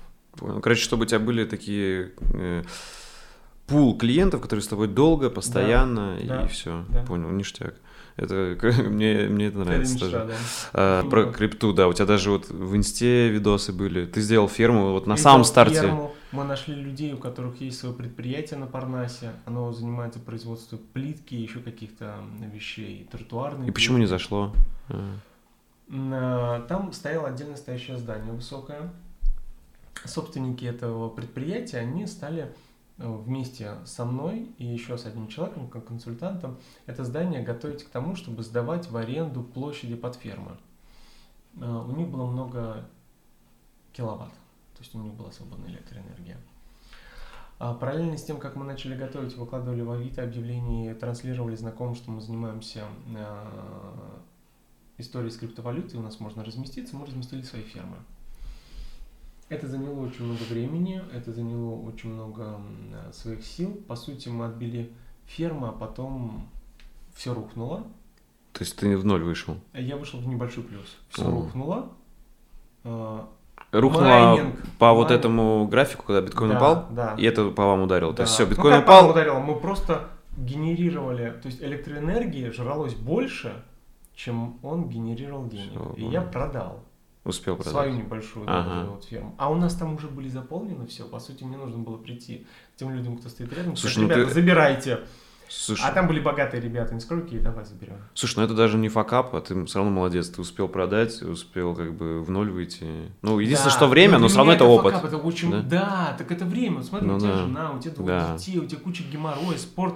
Это же время. Да. То есть, например, эта крипта не сделала меня сильнее Я Всё. не могу Ты, сказать, что... Типа на чего-то научился там, да. да? то есть чему этому научился? Да ничему этому не научился, просто потратил кучу времени на это. А компьютер я с детства собирал. Меня первый компьютер был в 12 лет, уж собирать видеокарты, там, Мгм. вставлять. То есть я даже этому не научился, потому что я это умел. Потому что у Понял. меня в, в детстве, когда я был маленький, компьютер блокировали, мне пришлось научиться его разбирать. Мгм. Ну, там был такой странный ключик на IBM, на самом первом. Вставляешь ключик, поворачиваешь, и что-то там происходит, какое-то отключение, компьютер не загружается. Ага. Такая была примитивная система. Мне пришлось, чтобы играть в StarCraft, ее разблокировать. Слушай, и смотри, короче, вот у тебя были вот такие провалы, наверное, это не единственный, да? Ну, если можно сказать, вот такие, типа, что ты что-то вкладывался и не зарабатывал, да? Конечно, конечно. Таких было куча. В такси я вложился с Uber партнерство. Я прямо туда потратил полгода. Потом меня партнера прокинул. Мгм. А, И я потратил очень много на это времени. С Китаем были ситуации, когда до нас поставки не доходили. То есть китайцы тебя тоже, да? Прокидывали? Партнер был в России, с которым, с которым вместе работал по Китаю он в один определенный день. Мы срегали с ним вместе компанию в Гонконге, офшор, там нужно было Мгм. дальше опираться. Хлоп, он в один день исчез. Короче, я понял, почему ты говоришь, не, никому не верю, у тебя была ситуация, как я понял, с партнерами тоже. много. И теперь ты принципиально один только ведешь бизнес? Или Да, ну вот недавно была попытка вести вместе, но не удалось. не Ну, то есть наши принципы Да. разные. А, Я считаю, что есть договоренности, и каждый должен делать на максимум. А если ты, например, договорился с человеком, один сделал на 20%, А ты 80? по Ну, барабану, знаю. давай мы будем считать не в труде. Многие Да. же думают, что я старался очень. Мгм. Ну, то есть для него это 100%.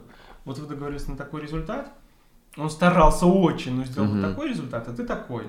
А деньги вы хотите поделить пополам? Ну, я считаю, нет, спасибо. Ну, как бы, нет. Короче, пока ты один и не нашел такого партнера, с кем бы ты мог. Ну, ты, Да. в принципе, Жена мне очень помогает.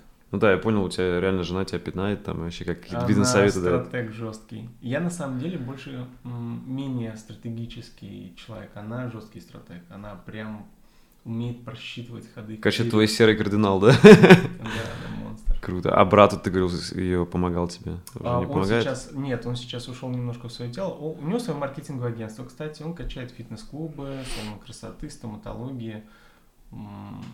Притом, насколько важно, вот я могу рассказать с точки зрения бизнеса, не обязательно вкладывать деньги в маркетинг. Что он сделал? Мы с ним полжизни вели бизнес меньше вместе, и он понимает, что такое ответственность.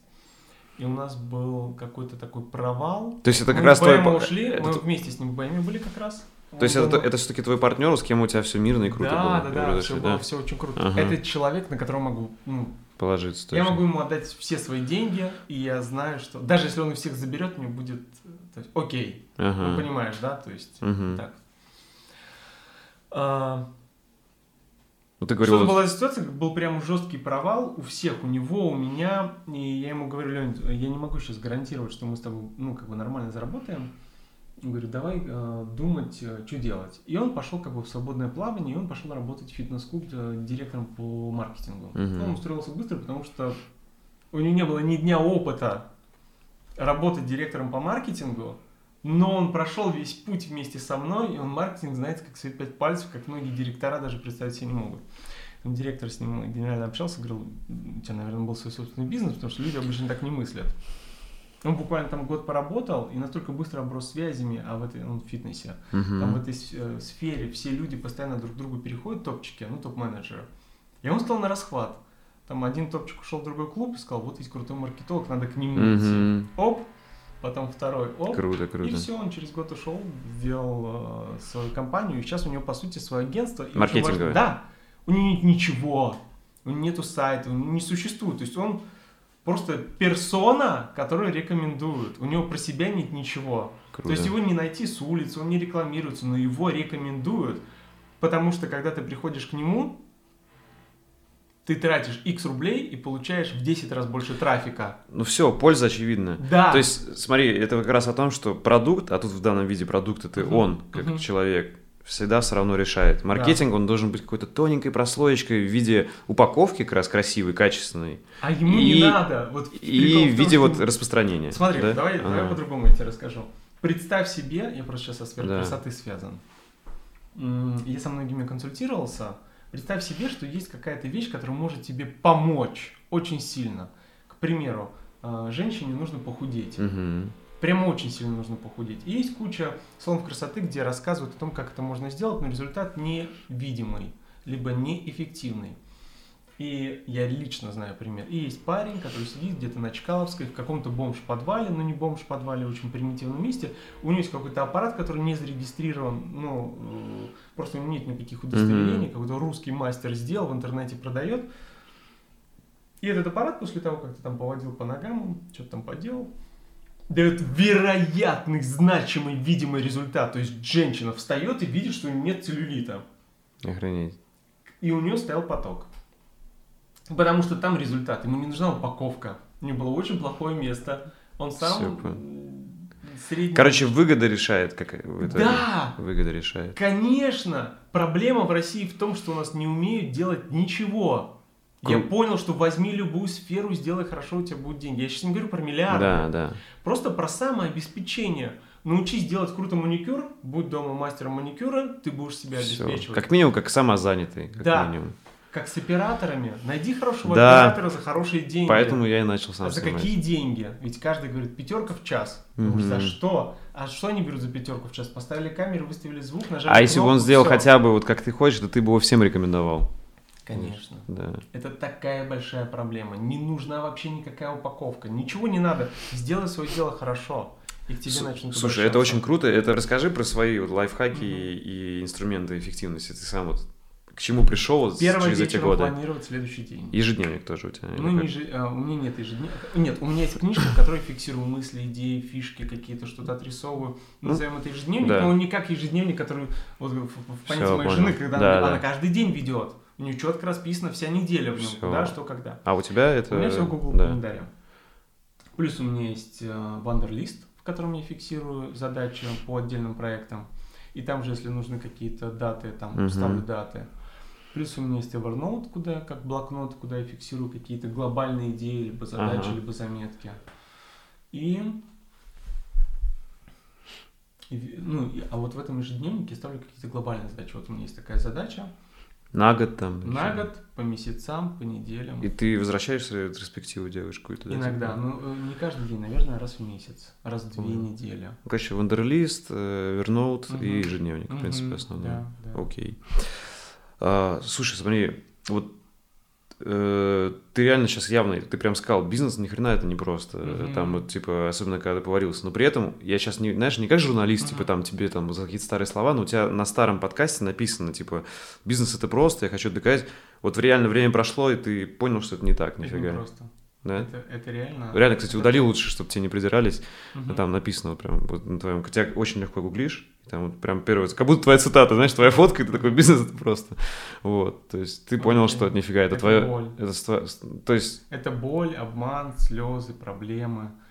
И пройдя через все через это, угу. если у тебя хватит упорства, может быть, конкретно какой-то вот этот бизнес сможет выйти в ту точку, когда он будет приносить тебе денег больше, чем... Потому что, понимаю, вот этот бизнес розничный, первый – это удача, это чудо. Это стечение обстоятельств. Я мог стать не в Гранд Каньон, я мог стать в Ульянку, который приносил 15 тысяч рублей в месяц. Да. И я никогда бы не развернул этот бизнес. Да. Это, это удача. То есть и... большая доля удачи есть в бизнесе. Да! Об да. этом говорят все предприниматели. Да. И именно чем отличается удавшийся предприниматель от неудавшегося? Тем, что он 10 раз попробовал и не помер.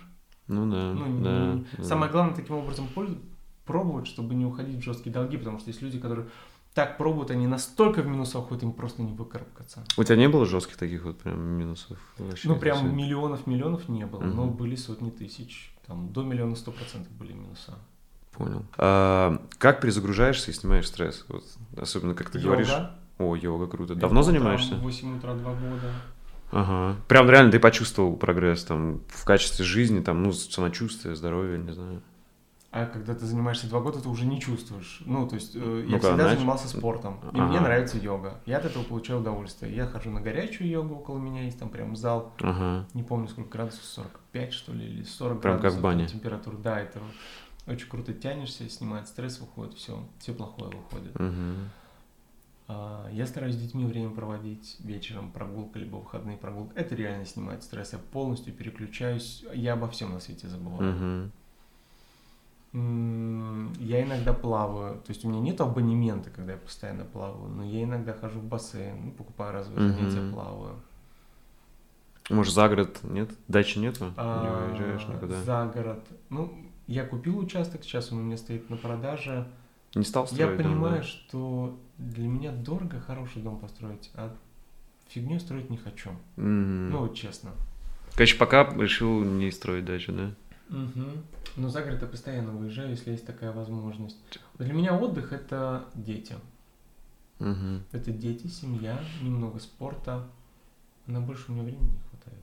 Слушай, ну это Еще уже... я иногда туплю, я просто я фанат э, кино. Я О, люблю расскажи. смотреть фильмы. И это как раз следующий вопрос. Какие твои любимые фильмы, которые на тебя повлияли? Да я, про- я не знаю, какие повлияния. Ну, я просто ну обожаю. что, я, я фанатик. я могу Любимое, объяснить, давай, почему. давай. А, так же, как с детьми, я полностью отключаюсь. Когда я очень вовлеченный эмоциональный человек. Я когда смотрю фильм, я полностью там. Мгм. И я отключаюсь от всего, что происходит вокруг. Даже если какой-то трэш полный, ну бывает же Да, очень да, да. сложная ситуация. Я, я там. И я на два часа полностью от всего отключаюсь. Ну круто, это круто. Раска- Вечером смотрю кино. Расскажи, что любишь. Я все, я люблю боевики, но в последнее время не трэшевые боевики. То есть раньше я, например, обожал что-нибудь типа пипец фильм, ну, Ага, какие-нибудь ага. жестяные, там, где есть и черный юмор, и кровь, и мясо. Щас Тарантино. уже с возраст- Да-да-да, сейчас уже с возрастом я лучше фильтрую, мне уже не так сильно заходят эти фильмы. Я понял, что в последнее время мне заходят фильмы более жизненные, какие-нибудь драмы, комедии, что-нибудь связанное с жизненными ситуациями. Ну, скажи при пару. я не против фильмов Марвел, они мне Ага. нравятся, но тоже не все серии. Ну скажи что-нибудь из жизненных, да, твои любимые какие. А мне очень нравится фильм «Волк с Уолл-стрит», но не весь. Ага. То есть там есть прямо великолепные моменты жизненные. Мгм. Я забыл, как называется этот фильм. Он просто чудесный про м, кризис в американской экономике, когда рухнул... 2008 года Мгм. э, с Брэдом Питтом. А, нет, не с Нет? Брэдом Питтом. А, Когда рухнула у них вся экономика и надулся этот ипотечный пузырь. И, Я слышал, но не Там смотрел. сразу идет повествование о четырех разных людях, Мгм. которые смогли на этом заработать. Мгм. Один брокер, один инвестиционный банкир, еще кто-то, еще кто-то. Это великолепный фильм про то, насколько важно обладать правильным стратегическим мышлением, уметь работать с людьми, уметь Блин, круто. разведывать. Потом вспомнишь, приложим-то этот фильм. Какой он Он, он- он просто великолепный. Человек, который изменил все, смотрел? Да, Крутой? это просто офигенно. То есть я вот люблю такие фильмы. Как раз, то есть, а, ну и ближе к бизнесу. Берем что-то, да? кинопоиск, топ-100, фигачили. Понял, круто. Кроме Ивана Царевича мне.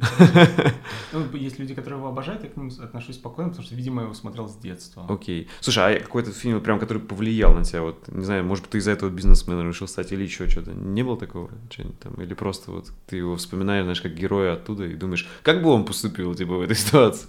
Такого не было? Ты знаешь, э, у меня нету кумиров, наверное, это плохо. Я, кстати, обожаю Не, почему? Кумиры — это плохо. Это как раз-таки, может быть, какие-то роли для подражания, вот так бы я это назвал, не кумиры. Мне очень нравится Брэд Питт. Э, Это если говорим про актера. Мгм. Мне кажется, он очень крутой. А режиссеры, может, какие-то?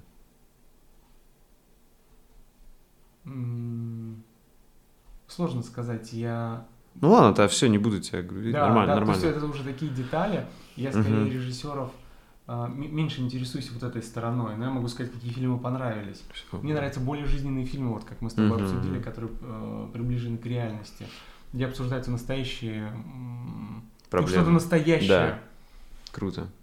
Круто. И нету такого фильма, который сильно повлиял на мою жизнь. Я не могу Окей. вспомнить. Но ты, это, это как бы часть твоей жизни, я ты ее любишь. беру. То есть Да. я считаю, что американские фильмы, люди, когда снимают, там же невероятная конкуренция. Да. Там выживают только лучшие.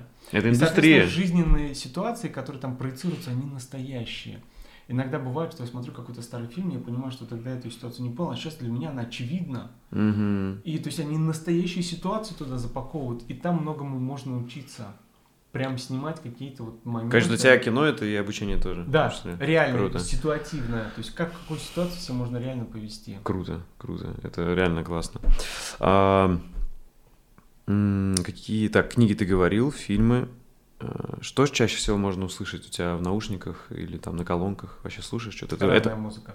музыка в основном. Не Да. подкасты, не там, не знаю, не аудиокниги, это музыка в основном, да? Да. Я люблю читать глазами. Я не воспринимаю Ага. слух аудио. Я пробовал. У меня не заходит. Я Хотя- люблю взять книгу и читать. Слушай, хотя ты сам делал подкаст, но другие не слушаешь. Или у тебя такой период был? Не, я иногда смотрю, Ага. бывает, еду в дороге YouTube, ютубчик, на Ага. маленьком телефоне включаю, слушаю какие-нибудь интересные обучающие видеоролики.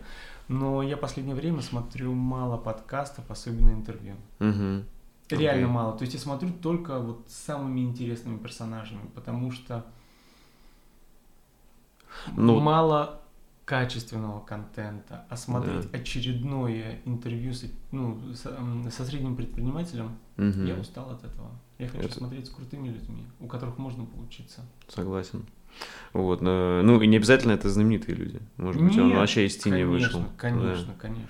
Да. Окей. А, и тогда как раз вот за кем следишь, кто тебе нравится, кого читаешь. Ну, понятно, если вообще время есть, может быть, там, не знаю, раз в месяц, но все-таки следишь. И может как раз ютуберы какие-то, или вот, не знаю, в Инстаграме где-нибудь за кем-то, или какие-то личности. Вот прямо за кем слежу, нету. За Да. конкурентами. Ага. Ну, а вот ты не следишь, а, ну, ты говоришь, если и смотришь иногда, то вот что это? Может, какой-то YouTube-канал или... Э, Да, там, Big Money. Big Money, Да, я Черняк. смотрю избранные интервью, то есть я Ага. понимаю, что вот это хороший, серьезный, интересный предприниматель, я смотрю. Мгм. Понял. Ну, это круто. Я тоже его смотрю, это реально можно рекомендовать. Окей.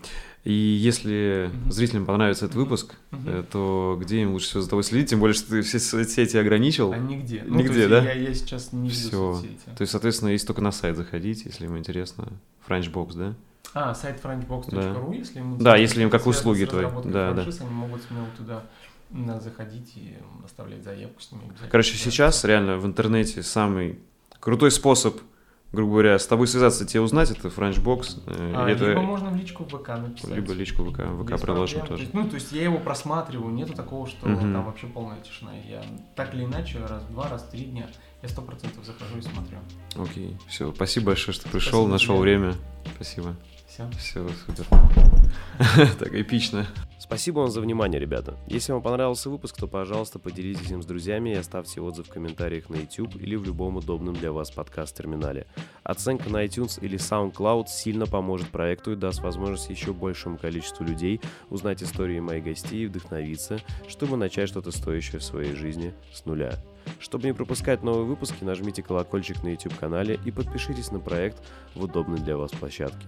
Также вы можете поддержать подкаст, став моим патроном по ссылке patreon.com чернобаев и получать полные версии этих подкастов, секретные подкасты и уникальный контент, а также участвовать в закрытых беседах и голосовать за темы и гостей, которых вы хотели бы увидеть на подкасте. Всем спасибо и всего доброго.